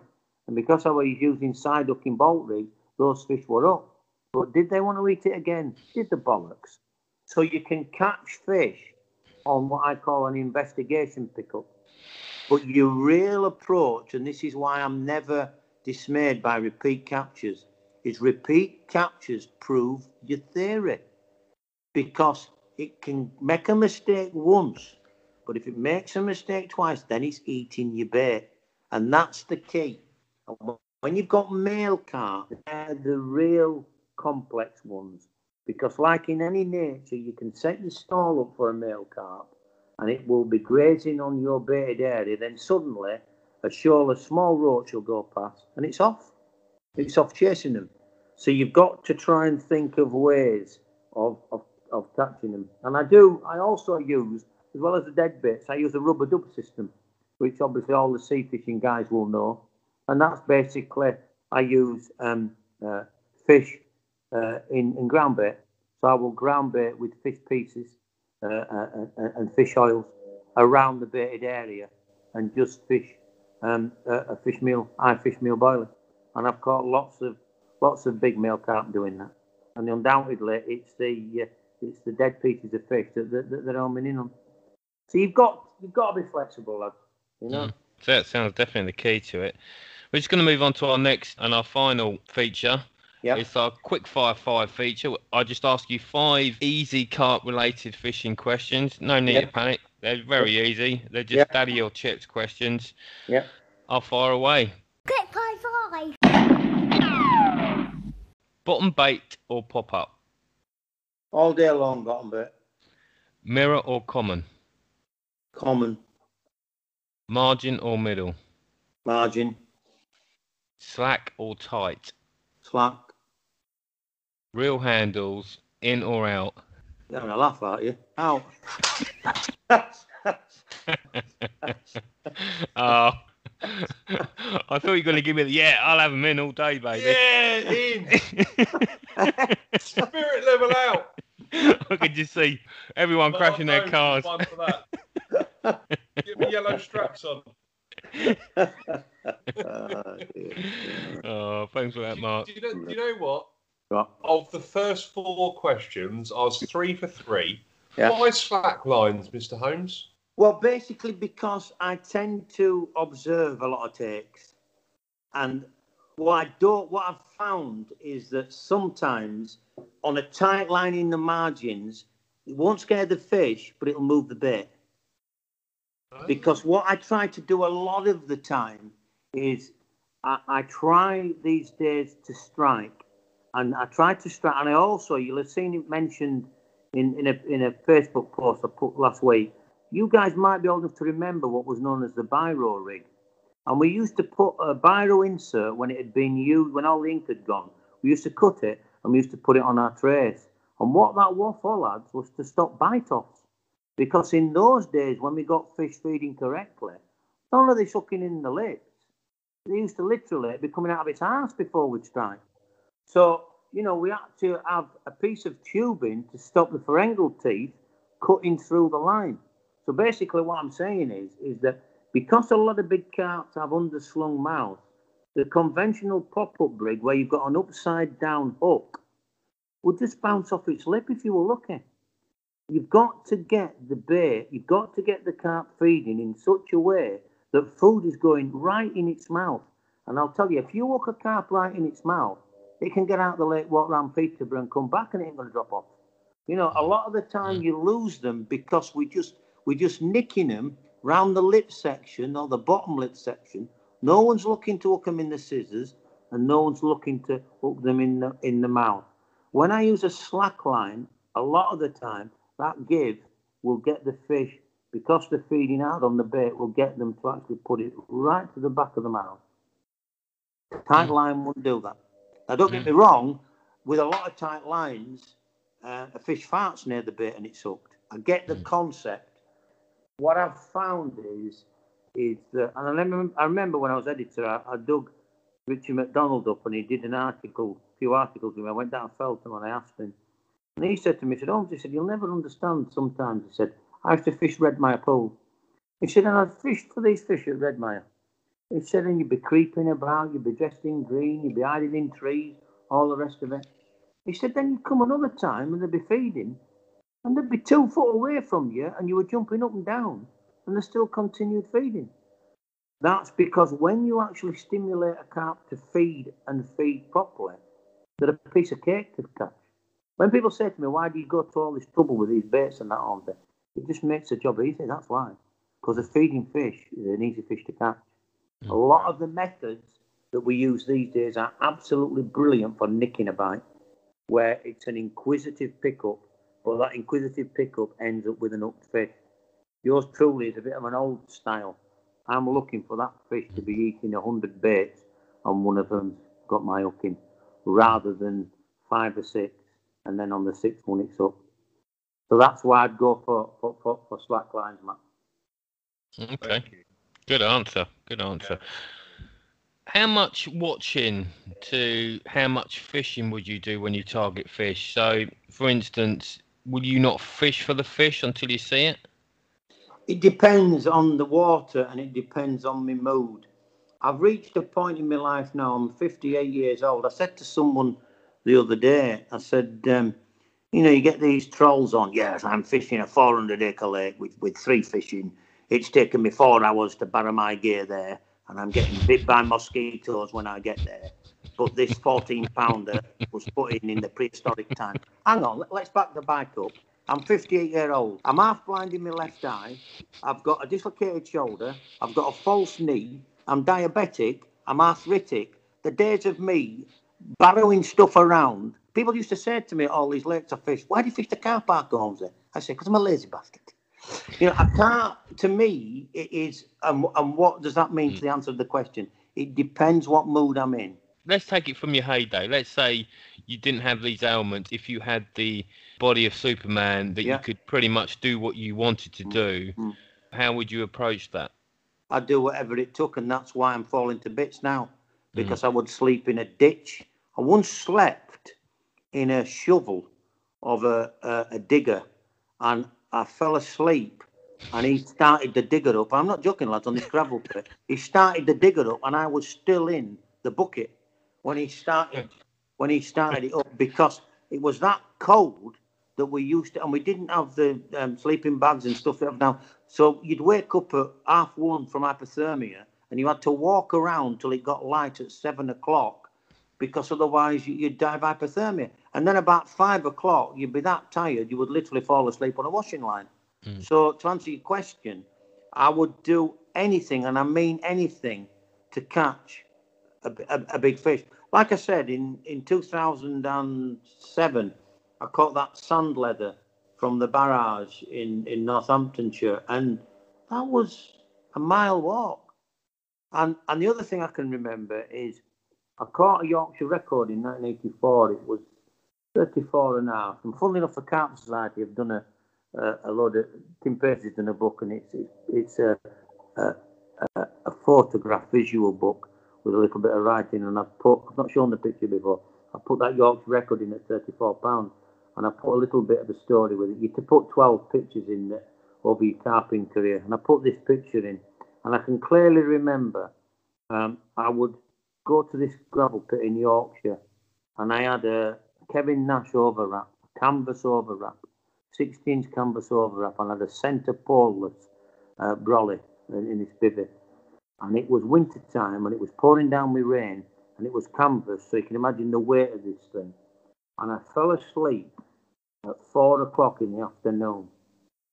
I had a great night's kip, woke up, and it was half past twelve at night. And I can remember sat in this bivvy, pissing down with rain, looking at my clock thinking, what am I doing here? And I was in my early twenties. What am I doing now? I'll never forget, when I caught that fish, and people said it were dead, but I caught that fish. And I, when I caught it, it wasn't euphoria. It was, thank Christ, this is over.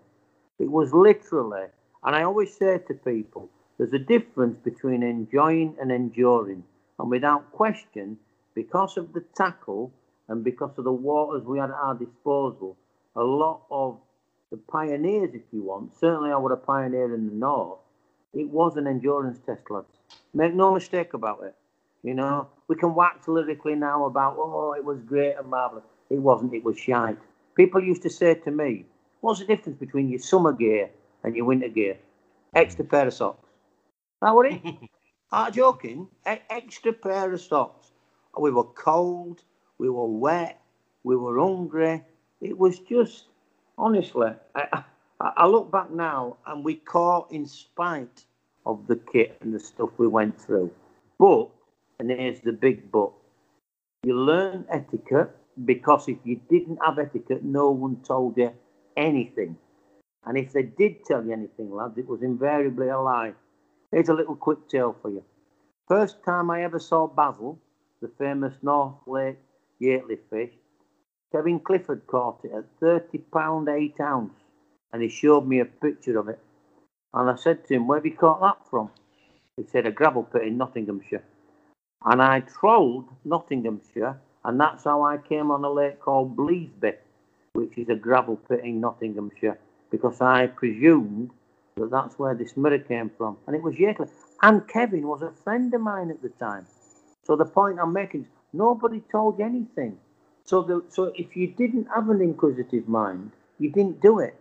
So that's why the drop-off list of anglers was so large in the early days, because if you didn't have stickability, you couldn't do it, because we caught, we very, we never went with the idea we were going to catch. That was the exception rather than the norm.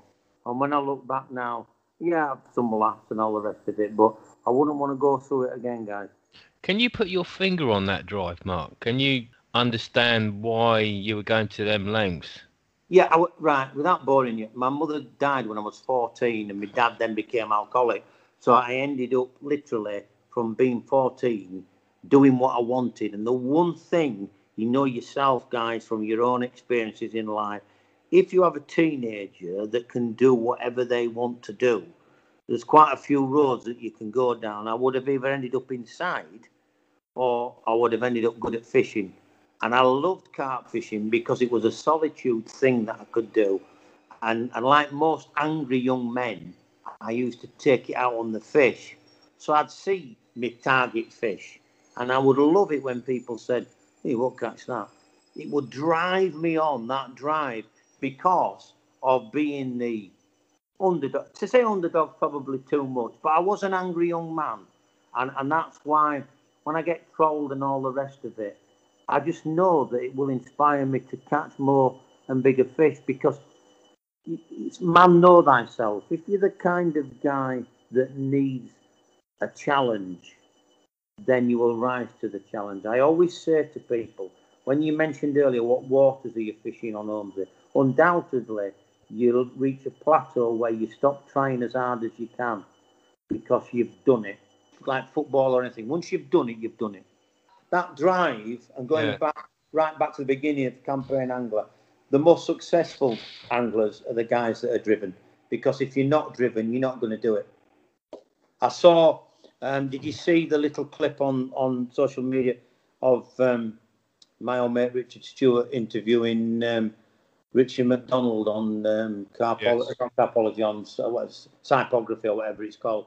And Richard, thing, yeah, and, and Richie made a comment. He said, I, I'm single-minded and I'm not following anybody. You've got to be a trendsetter. And that's that's who I've always been. And again, I keep going on about... Um, Kevin Clifford, but Kevin told me, he said, Mark, he said, by the time you read something or hear something, it's gone, it's finished. He said, because no one's going to tell you something when it's actually catching them fish. And I always say that to people. People always say to me now, Why do you give all your edges away? Why do you give all edges away? Because I've moved on. I'm on the next thing, you know. But it keeps me fresh and it keeps it relative to me. And that's the buzz that I get from it. What I do find difficult, and we've, we, we've skirted on it tonight, is I do find the physical side of it start to, and, the, and this year probably the mental side to be, I find hours of darkness to be tough these days. Not the cold, we've all got all singing, all dancing kit and bivvies and eaters and God knows what. But I find sixteen hours of darkness to be a little bit tough these days. Whereas before I, I was mentally strong. Just because it's it's got to be enjoyable for me now, you know? Yeah, look, I think, Mark, you don't, you know, from your record of what you've caught over the over the past forty-five years, you know, there's, you've done it, mate. I mean, for, for what was in front of you. In the future, people will catch bigger fish. They'll catch yeah. bigger numbers of bigger fish. But for your time, I don't think you could do any more. There's nothing no. you could have done better, in my no. opinion. I've enjoyed it. I do. I will finish the book. I keep saying about writing a book, but I'm one of those that I'm not um, a serial author. I, I, as I said to you earlier, and we laughed and joked about it, but no, don't make no bones of it, lads. I, I'm, I'm by nature, I'm lazy. I've been very fortunate in my life. I've managed to earn a living from doing next to no. When I see people grafting in warehouses and coming home shattered, and I've always been paid for my brain and my mouth, I realise how fortunate I've been. So when you sit down there and you have to write one hundred thirty-five thousand words, and, and what I find difficult now is there's so many stories there. Do I make a technical book? Do I make a, a, a, a, a, a Rod Hutchinson type book, which is stories which people find funny and all the rest of it? You know, so I, I will write one book, but that's something that's, that I've not got there yet, you know. So how much you've been through it, you just touched on it, well, you explained it very well on the perseverance you need, but how much does luck come into play into any target fishing? I think it's important is luck. Um, and I tell you where I think luck comes in. Um, undoubtedly, I always say this to people, luck gets you the bite up to a point. But where I tell people luck stops is when you pick that rod up and you've got it in your hands. And I've always said this to people. I've seen so many people go to pieces when they realise they've got a big fish on. It's a little bit like, I don't know, in any sporting technology. I used to play rugby league at quite a high standard, and friends of mine have played football. And I'd, you'd always see, we used to call them, uh, I think Tottenham Hotspur get the label these days, bottlers. Well, you've got to convert your chances. So where luck comes into it, undoubtedly there is a huge amount of luck in carp fishing. And I always talk about luck. But when I start to look at the results, I'll give you an example. Let, let's talk. Let's put some specifics on the board. This last year, after the lockdown, in a twenty-week period, are you ready for this, lads? In a twenty-week period, I caught twenty-two U K fish over forty pounds.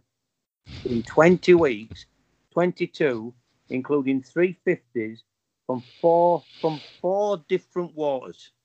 Now then, when I look back, I can only remember losing one fish. So one day I caught something like four forties, nine thirties and some twenties. And, and the amount of fish that I was landing was incredible. And when I think about it, there's a couple of things which dismiss the luck element. One was, like I said to you earlier, I worked really hard in getting these fish to want my bait. Bless him, I used to go to the water and there'd be lads on the other side, and straight away I'd be catching fish, and, and they'd come over and say, what's going on, Holmes? And I said, look, lads, what you've got to understand is they're waiting for my bait. I've now established, established the bait in such a fashion that these fish want to eat it. And when you've got fish that want to eat your bait, then you're in the box seats. And I'm going to throw a little bit of a gem in here for you, listeners, and and you can tell in years to come when everybody's espousing this that this rough northerner was the first person to mention this on our platform. This is when you're multimillionaires and media gurus, like um when people talk about pre-baiting and they talk about the good old days, and I've mentioned it briefly tonight about schooling and conditioning carp to take your bait. people wrongly, in my opinion, the likes of Fred Wilton, who were the forefathers, assumed that carp would recognise nutritional value. I just think that's a complete load of coswallop. The reason why pre-baiting works and continues to work um, is because the initial bait recipes that we used were primarily riddled with opiates. They were milk proteins. And any animal that feeds on its mother's milk, which has an enormous amount of opiates in, when you wean them off that, they go through cold turkey. And it's called weaning them off, because it's not the milk that they want, they're addicted to the opiate. And I believe it's exactly the same in carp fishing. There are certain ingredients which we historically used, which have now become too expensive for the mass boiling market, that made them addictive. So when you think about that analogy, that's why the results got better and better and better and better the more you fished with it. Because like the crackhead on the corner, he got hooked on it and he's got to keep having it. I believe that it was the opiates in the early milk protein base that were doing that. So what does that mean? That means that if now predominantly people are using L T ninety-four and very few uh, milk derivatives, and those opiates aren't particularly in the bait. Now, along comes this ancient old man from Yorkshire who's putting in certain ingredients that have these stimulants in them. And there's your answer. The carp are waiting for my bait, not because mm. they want it, but because they're addicted to it. Did you see the key shift? Mm. Yeah, so when you say opiates to anybody who's not a bait guru, mm. pretty much myself, mm. are you actually talking opium-based? Yeah, opiates within milk protein. So if you look at certain milk protein that predominantly are acid-based, so you look at something like rennet casein. Now, remember, acidic baits generally are something that, that carp wouldn't want because they have an alkali tract. So they would tend to investigate acidic baits like on I V's pop-ups simply because the acidic um, uh, uh, uh, uh, amino acids that are coming off it, key change shift the pH, so that investigate and take. However, with something like rennet casein, that is an acid-based ingredient. So why would they constantly want to, to take something that's an acid-based? Because it is riddled with opiates. And then if you supplement it with things like lactalbumin, which has a high opiate content, you can start to see that those are the baits which get better and better and better the more you bait. Now, here's the bad news. That's why something like the key, Kevin Nash had to withdraw because people couldn't afford, or no, people wouldn't pay sixteen, seventeen quid a kilo for bait. So what people have had to do is people take away the ingredients that primarily were milk protein based that had these opiates in. Them opiates, so were they, in regards to sensory, are they highly detectable, or will they not only be detectable once they're in their system? They'd only be detectable once they're in the system. Okay. If you think if you think about it, right, well, let's get a bit technical. You're looking at olfactory, which is their sense of smell, and you're looking at gustofactory, which is their sense of taste. You know, the smell one, to me, is not the most important thing when you're looking at making a bait that are addicted to. It's in the gut. It's the gustofactory thing that you're working for, and that's why you've got to get them eating it.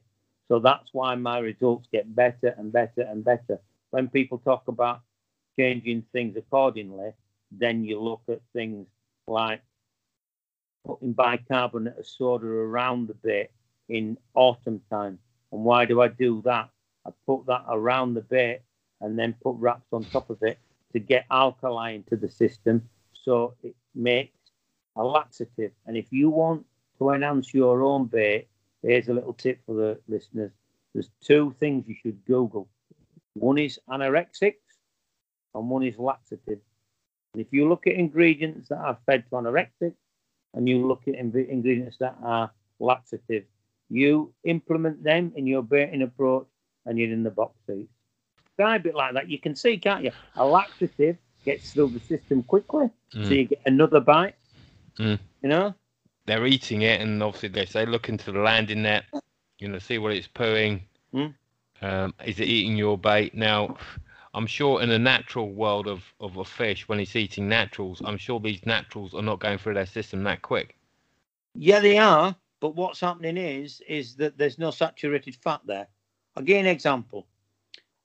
Before, when we used to sit in our in our kitchens making a pound bait, one hundred twenty round balls, we weren't, with a, with a gardener roller tables, we weren't particularly worried about saturated fat. Now we're in a factory situation, and in order to be in a factory full-paced manufacturing process, there has to be a certain amount of saturated fat in the bait to get through the production unit. Yeah. That saturated fat is of no use to the carp at all, because what that does is that cuts off them requiring any more food. Mm. And that's the reason why when people now say, yeah, we don't get the feed up that we used to get in, in, in the past in the autumn. No, because the saturated fat baits that people have used in the summer uh, mean they've not got to do it. When we had the old feed up, that was predominantly baits that were milk protein based. Now, most of the baits are L T ninety-four and, uh, and, and maize meal and semolina, which is, you know, to keep the cost down and to get them through the machines. So basically what I'm saying, lads, is that if you want to be um, constantly catching and going for the bigger fish, you have to look at a bespoke approach. And you alluded to it earlier on. A bespoke approach means it's you and your tactics. And generally, that will mean that it's just you on the water. And you get that right, and you will unlock that water. You're not sharing it with anybody else, guys. That's great info. So we'll just finally round up. What's the future hold for Mister Holmes? Well, we... um. People have been on to me for a long, long time. When's this new bait range coming out? When's this new bait range coming out? One thing which I do do these days is um, uh, credibility means an awful lot to me. And and people might say I'm opinionated. People might not like me. But I, yeah, you crack on. That, that's the way life is. But one thing which I'll never do is espouse a tactic or talk about a bait that doesn't work. So that means that it's taken me two years to get to the finishing touches. And so in April this year, we'll be launching the new bait that I've been working on for two years. So there's that to look forward to. And also what I'd like to do is, I've, I've in my time, I've caught three U K sixties. Three times I've it, it's gone over the sixty pound needle. I'd like to do number four. I would love to do number four. And I keep saying that once I do that, I'd, I'd, I'd meander to the shadows. But um, whether I think I'll just keel over talking shite. And you got your book as well, haven't you? Yeah, yeah, got, got got the book as well. That'd be I just, good. You know, I enjoy. To be honest, lads, I love these sort of things. I do live feeds. I miss the live interaction. And as long as I'm as long as I'm enjoying it, as long as people find it entertaining and informative, I'll keep doing it.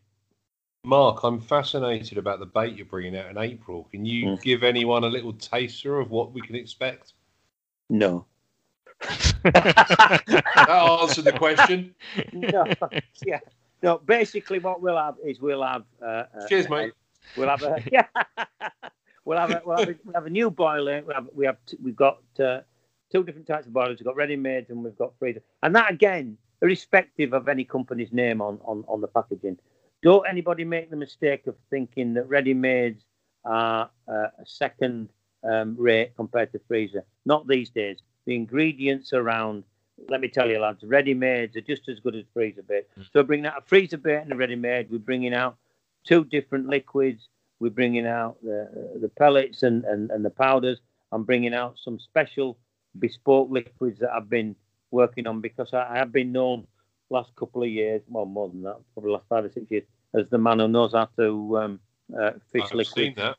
You know, so I, um, I, I, do, I do work hard at my liquids. So it's basically, um, if I had to, if I had to give it a tagline, it'd be the bait that carp look for. That's under the Shimano name, yeah. Is that right? Yeah, yeah, that's under the Shimano, mate, yeah. The day I put my name on a shirt or on a fishing rod or on a piece of tackle is the day when I'm in the care home and I don't know my own name. Oh, you do yourself a disservice there, mate. People would buy it by the kilo, that's for sure. Okay, mate.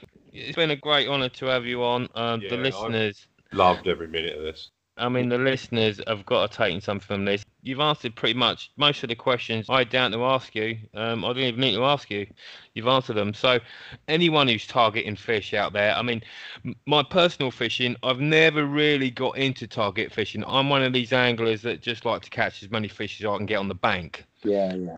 I think maybe when I get perhaps close to retirement and I can put the devotion on a syndicate lake, then I definitely will be going down the targeting route. Anyone who, who is deciding to do that, the information you've poured out there, it's second to none, and I'm sure the listeners are going to absolutely love it. So I would just like to say thank you again, Mark. You've been an absolute star. Brilliant. Cheers, guys. You take care, all. Thank you, Matt. Uh, pleasure's, pleasure's all mine. It's been wonderful just listening to Mark.